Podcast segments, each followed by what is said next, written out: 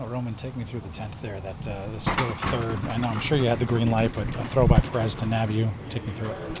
Uh, I don't think I got the best jump. Um, I should have the play, the previous play before the ball that hit right at me. I should have just took off, and uh, you know, be, try to take my chances at third. But you know, I didn't make a good read on that play. Is that just kind of a bang bang play for you, or you just decided I'm, I'm going to go back to second?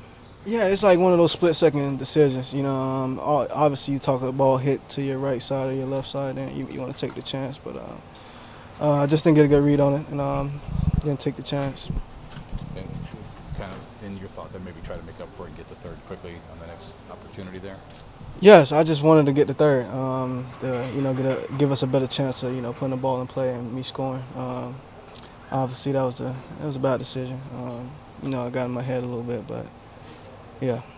Also, kind of a perfect throw by a veteran catcher, right? No, it was it was right on the money. It was spot on. Um, almost like he definitely he probably he probably knew it was coming. Um, it was it was bang bang. Um, perfect tap, perfect throw, right into like where I was sliding at. Roman, after a big night last night, how frustrating was tonight for you?